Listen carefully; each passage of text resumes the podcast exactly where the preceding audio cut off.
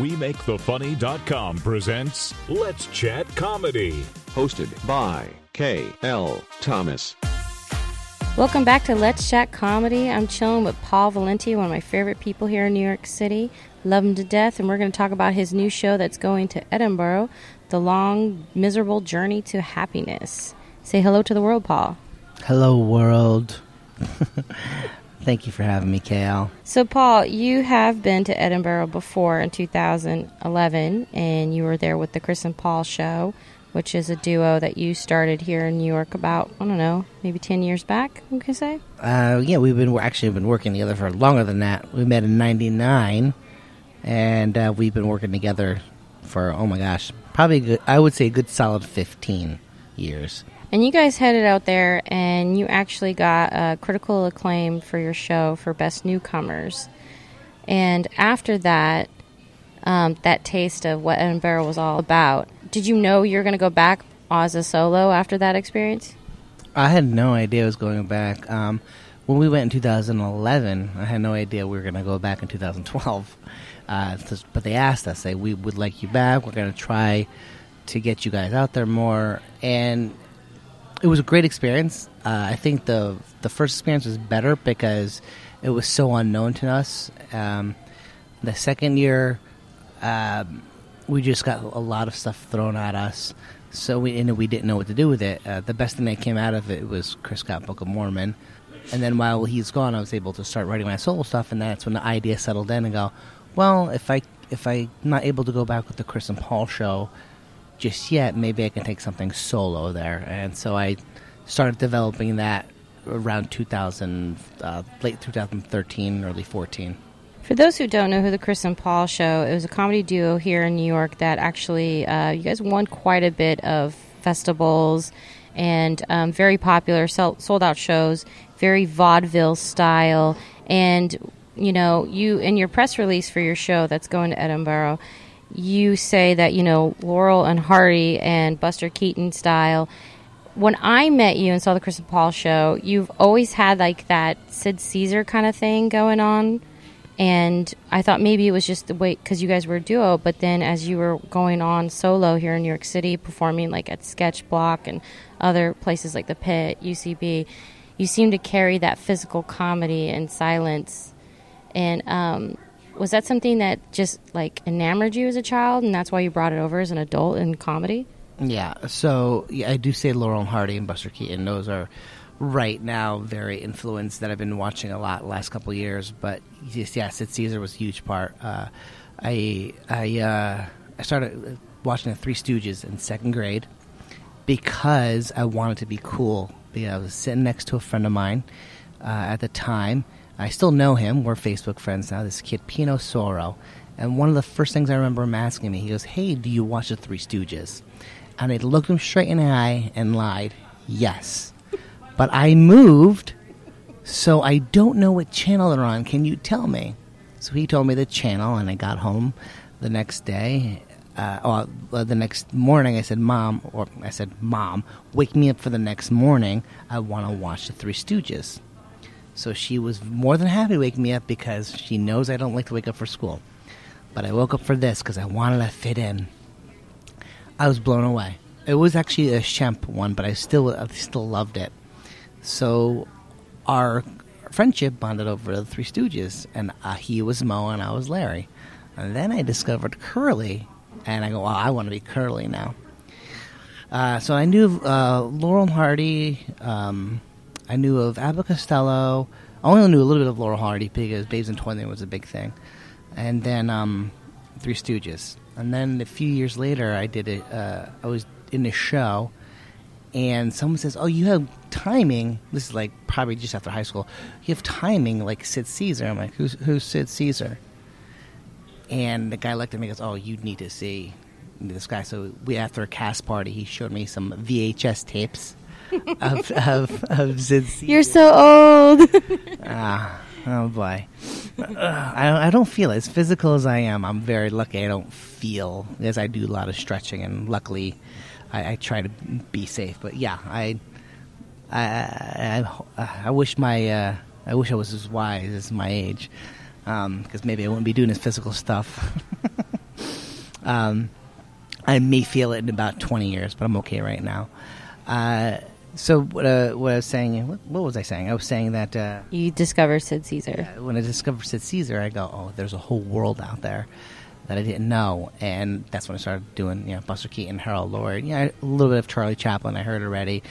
Um, all these great comedians, Martha Raye, which blew my mind. Everyone knew uh, Lucy, uh, Lucille Ball, but before Lucille Ball, there was uh, a wonderful comedian, physical comedian, Martha Raye, and if anyone uh, likes Lu- Lucille Ball, uh, watch Martha Raye. Incredible. I discovered her, I think, uh, when I first got to New York. Someone mentioned her, and I YouTubed her, and I was blown away. Love her. Yeah. Um, also with Sid Caesar, Imogene Coca. Uh, Oh, yeah, yes, yes, yeah. yes. She's incredible. Um, so uh, I noticed uh, the physicality that I really, uh, I really took that in, and I started uh, when I started working in, in corporate offices. Um, I was never much of a joke teller, but I was very much a vis. Uh, I like doing funny things visual, and I can quickly do that. So working in the mailroom, I would walk by the admins, and I would do something like carry a bunch of empty boxes as I'm uh, doing the paper because I, I my job was so mundane. I had to do something about it, and so I would walk with like three or four boxes, and I would fall, and the boxes would go all over the place, and the admins appreciated it. you know, instead of you know saying something like "Hey, how you doing?" and with a joke, I would just visually do something, and they would get a kick out of that. Um, I um chilling with Paul Valenti talking about uh, his show that he's gearing up for Edinburgh, The Long Miserable Journey to Happiness, and what influences him with his comedy of the past. Um, Paul, when you were starting to do improv here in New York and learning about sketch, and you started bringing in all the physical things that you learned and all the people that you watched. Um, did you find it refreshing that the audience, even though how young they can be, totally were on board with this old style of comedy? Yeah, because I I, uh, I wasn't surprised because I, I really think it's funny how I the a younger audience doesn't know, and I feel like I'm getting away with something. like, well, you're doing this great things no one ever done before. I'm like, well, people have been doing it a hundred years ago. Uh, but I definitely would tell them, no, no, you have to see Buster Keaton, you have to see Sid Caesar, you have to see Laurel Hardy. These are people that definitely inspire me, and I have my own take on it. Um, and the work ethic behind what they what what they do, it were uh, they work clean. It wasn't mean spirited. It was all in uh, just a struggle, and I've seen all these comedians struggle, and that's and for me that's funny when even when you know something like uh, I go open the refrigerator door and something falls out and you know it, it gets messy and I get I get mad but then you can look back at it and it's funny because it's just it's just something that we all you know th- everyone always has a struggle with you know something little like that so it wasn't uh, it wasn't great stakes uh, but it was something that was just simple and he made it impossible. Like there's a great scene where Laurel and Hardy um, push a piano up a stairs, where there's probably 14 different ways to do that easily, but they chose to take the stairs. Um, and that's going to my show. I'm struggling to do these bits that I may not, my character may not 100% know what to do, but it's the struggle of him trying to make people happy. So it's this long, miserable journey to happiness.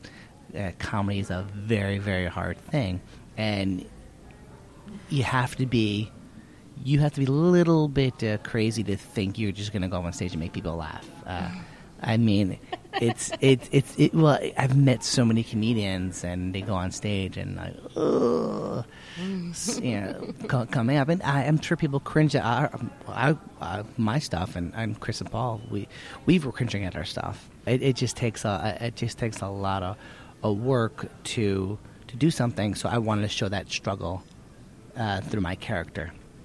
Let's dive more into your character. This is like a nearly silent 60 minute performance that you're going to be um, at Edinburgh with, and it's a free show, correct? Yes, it's part of the Free Fringe. Um, Chris and I did the, the the other Fringe, and there's a lot more fees attached to that and a lot more expensive. And since I'm going alone and I don't have the backer I, d- I had last time, I figure this might be a little bit away. And also, I'm doing crowdfunding to help me go. But now I'm taking all the knowledge that I, that I learned for that two years, and then uh, things I've learned over the last few years uh, to apply to this uh, run in Edinburgh, and hopefully get a run out there somewhere, whether it be somewhere in Europe, UK, or I mean, I'd love to do something in Germany or France and wherever, wherever they'll take me. We're a little bit of horrors. Like, you want me? I'm there. So, yeah, let's talk about it. The long, miserable journey into happiness. Dive a little bit more into your character and what people can expect. So this is uh, an extended version of me, just like the Chris and Paul show. We're playing extended versions of ourselves. Um, so I got the idea. This is years ago. I remember sitting in the mailroom, and I worked a late shift, so I was always alone. And when I had nothing to do, I would start playing with a, a, a can of soda. And I don't remember I don't remember what exactly I did, but I go, "Oh, this is this is interesting. What if someone watched me do this, but if I struggle with it?" So I started. And I'm now I'm by myself. It's like seven thirty, and, and at night, uh, I'm you know, there's I'm waiting for a printer to finish a, a copy of some of some uh, you know PowerPoint, and I started playing with the soda can, trying to open it up, and I'm struggling with it, but I'm playing with myself like I can really open it if I if I tried, and I I laughed at myself. Oh, this is kind of funny, and so I didn't know what to do with that. Um, and then when I when I met Chris, I go, hey, I had this kind of you know this this idea of just doing something instead of saying something, and he latched onto that. So now, fast forward. Uh, 20 years later You look like you're 19. Don't worry about it. Thank you very much. I feel like I, I've definitely honed that, and now I'm just picking situations to perform and struggle.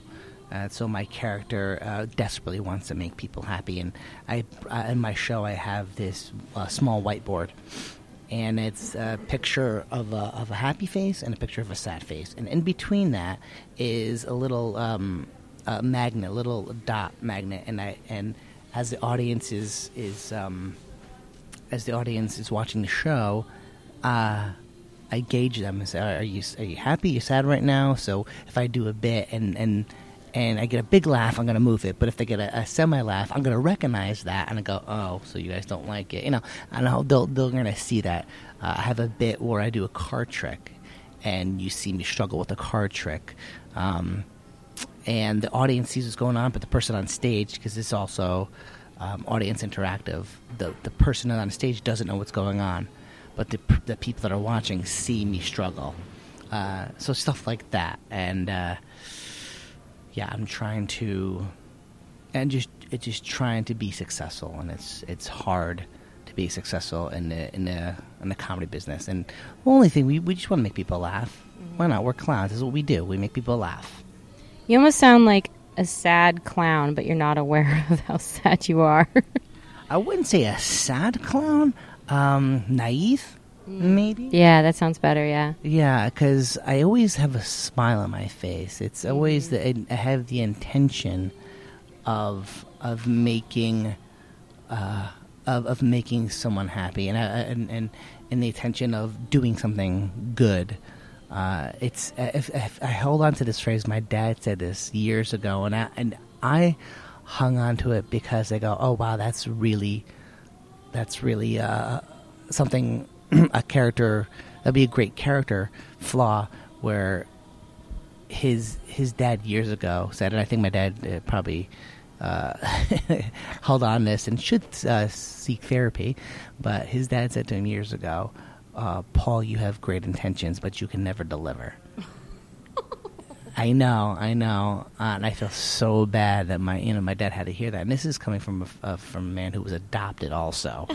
So it is. Your dad's awesome too. I love my dad, and and and so much of the crap I hear, I go, oh my gosh, that's that's a character. So I've actually taken real life stories um, from my some of my father's struggles and apply them to my comedy. Uh, so uh, you know, I'll pay a little homage to to Papa P.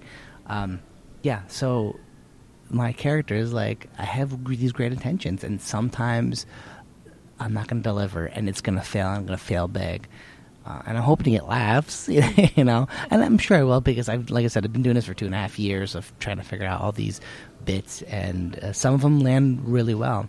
Uh, I used to call it my show because I didn't know what to call it. I go, "This is my show," mm-hmm. um, and I've probably done maybe forty to fifty bits, and then I just honed uh, several of them down uh, to this show, the ones that work the best. What I love about you, Paul, because we've known each other for a long time, we've worked together for a really long time. Um, hell, we did a show together for a while. We did. We had sketch block. What I love about you, Paul, is that you are unafraid to take something, even if it's not edited down, and put it in front of an audience and play with it, kind of like a cat playing with a toy, almost. And you never belittle a space. You're always always happy to go anywhere in the city to perform, big or small venue. And I love that about you. And also that, you know, as you do this for a long time, you make relationships. Sometimes you break relationships because, you know, artists can be hard to work with. it just seems like everyone loves you and keeps wanting to work with you and always welcome you back, regardless of whatever it may be. What is that? What is that work ethic and where does it come from? Yeah, I, I, don't know. I'm I'm very blessed and lucky that people like me. Um, uh, someone once told me I have a magnetic personality. You do. So I just went with that. Um, uh, I, I don't. I, I just. It doesn't take much to be nice, and, and maybe it's a flaw I have, but I try to see the best in everyone. Um, someone says, "Oh, that person's a real dick." I'm like, "Are they?" I mean, w- what's behind that? Why are they a dick, or why are they? why do they act a certain way? And people right away write off. Yeah, screw them. I'm not going to bother with them. Um, I know people that, uh, I mean, I try to stay friendly with everybody or keep in touch with everyone, but I, I know several people um, in my life that I've heard like, oh, I don't like that person because of this, this, and this and then I would be able to say, "Well, how much do you know them?" And they go, "Well, you know, you know, I, I know them because of this show or whatever." I'm like, take them outside of that because um, I, I don't, I don't. You, you don't get a full understanding of who they are until you really sit down and talk to somebody. So that's why I'm big on doing lunches. Hey, let's get together. Let's have some fun. Let's talk. Let's just not talk about business. Let's just talk. Um, but there are people that I met that I won't talk to again because I, g- I gave them the benefit of the doubt. I'm like, yeah, I, I, don't. It's not a good. It's not a good energy. So, but for the most part, I'll always give people the benefit of the doubt. Which is great. I mean, uh, you always say thank you. You always are polite, which is always awesome. Mm. Um, even when we used to work on Sketchblock together, I'd be crazy because I'm like, the doors are going to open in five minutes. You're like, thanks, guys. I'm like, oh, yeah, thanks, guys. um, I have to give a, uh, a big shout out to my very first uh, teacher, Susie Lynch. Actually, I just talked to her a couple days ago. She's probably the most loveliest people I ever met.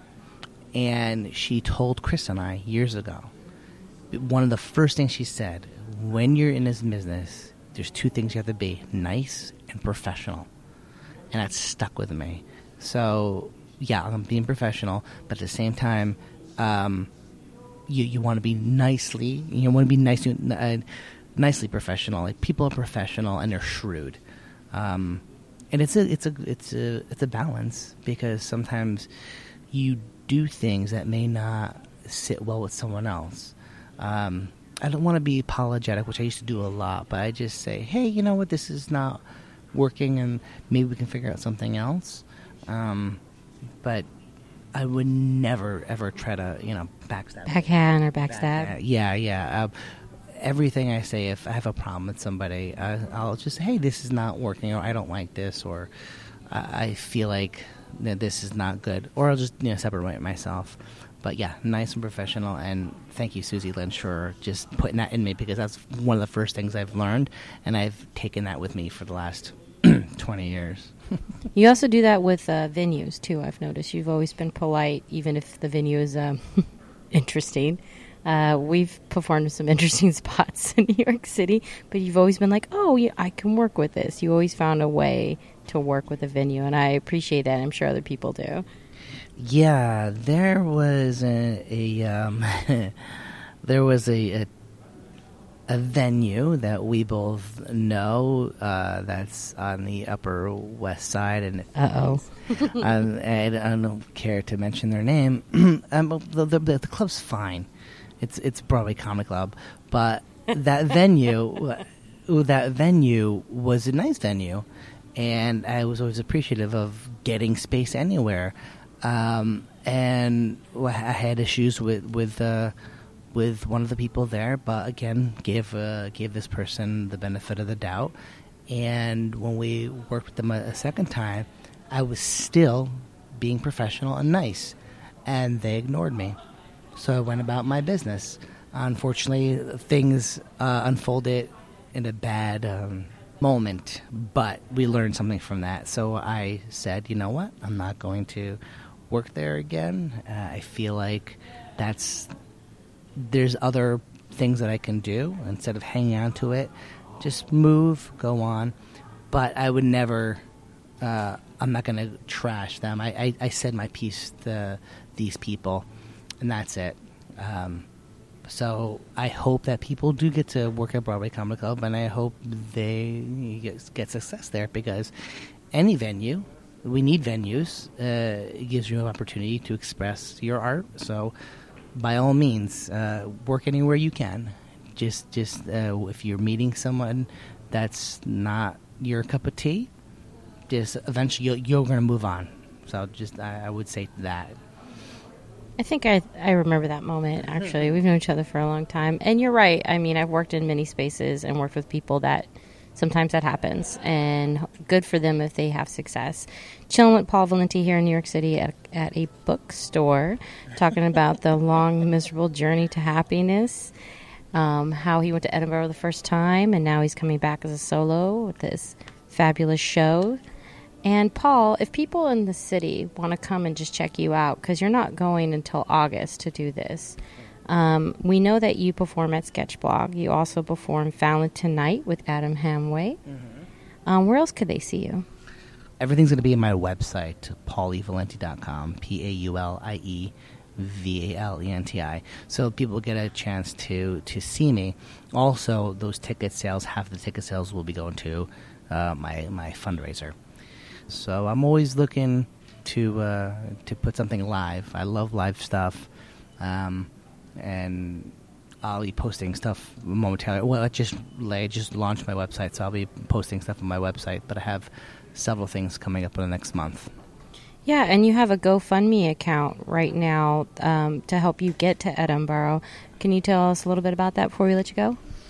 Uh, yeah, it's uh, it's it's a uh, fundraiser, which I feel very weird doing because is, I've never done this before. I've always been very supportive, and I think artists need this. I think it's very important that artists have this platform. I, I, I praise Indiegogo, Kickstarter, um, GoFundMe. Um, it's a way for artists to to uh, get their uh, get their word out. Um, as I'm, I feel like um, I feel like it's it's not I don't say the only way, but I think it's the the best way to do it and help someone get to the next level. And uh, I'm I'm very grateful that I have such uh, f- amazing people in my life that I met over the years, and uh, I want to show them uh, gratitude and hopefully put on a show that they'll enjoy. And, and you know, if, if if they don't enjoy, then you don't have to donate. Where do they go to donate, and how how long will it be up there for? Um, I'm gonna have it up until I leave. It's uh, send Paul to Edinburgh if you go to GoFundMe, and um, uh, I'll be posting it uh, on my on my Facebook and and my my website, so uh, people can find it there. Uh, but if you search uh, sending send Paul to Edinburgh on the GoFundMe, you'll find it. Great. And now, when you're in Edinburgh and there's people that are going to the festival, where can they see your show? It's going to be at the Laughing Horse, uh, and the Laughing Horse has a venue called the Golf Tavern, which is uh, 30 31 Wrights House in Edinburgh. Uh, EH10 4HR. That means nothing right now to America. They're like, I don't know, I don't know where this is. But if anyone's listening in, in, in Scotland or the UK, um, it's at the Golf Tavern. It's a new it's a new space. Uh, I'm very excited about this space. It's it's I think it, it fits my show perfectly. Um, so yeah, if anyone's going to just visit, I actually have a few people that are going to be out there that are that are going to be in the UK or Scotland. So uh, tell people about it. Uh, if if you do come see my show and you like it, please tell people about it. Um, and uh, yeah, uh, let me uh, let me make you uh, let me make you happy. Let me put a smile on your face. Yeah, so if you want to see Paul here in New York City, check out his website so you can catch the next The Chris and Paul show. You can see him at Sketch Block or Fallon Tonight, which usually is at the Pit. And if you're in Edinburgh performing or just going to the festival, check him out at the Golf Tavern. Um, one last thing I'd like to say: uh, if I've been wor- workshopping this for the last two and a half years, and uh, uh, Chris O'Neill, uh, who I've been working with for the Chris and Paul show, actually helped me develop some of these bits. So, uh, thank you to Chris O'Neill. Uh, I also want to thank uh, Jonathan Smith, who's been taking some of my pictures, and he's been help, helpful with some of the bits, and Carl Tiedemann, who helped us with the Chris and Paul show, and he's helped me um, kind of put tweak some of my bits. So I've been very blessed to work with some pretty cool people. I hope I'm not forgetting anybody right now. But uh, I will thank them when the time comes and I go, oh, yeah, I forgot to thank them, and, and I'll post it. Go check out the funniest, kindest man you'll meet in comedy. Thanks. Thanks for listening to Let's Chat Comedy presented by WeMakeTheFunny.com. You could follow WeMakeTheFunny.com on Twitter at WeMakeTheFunny. And check out the website, WeMakeTheFunny.com, and sign up for our laugh letter. That's right, it's the newsletter but we call it the Laugh Letter. It's hilarious.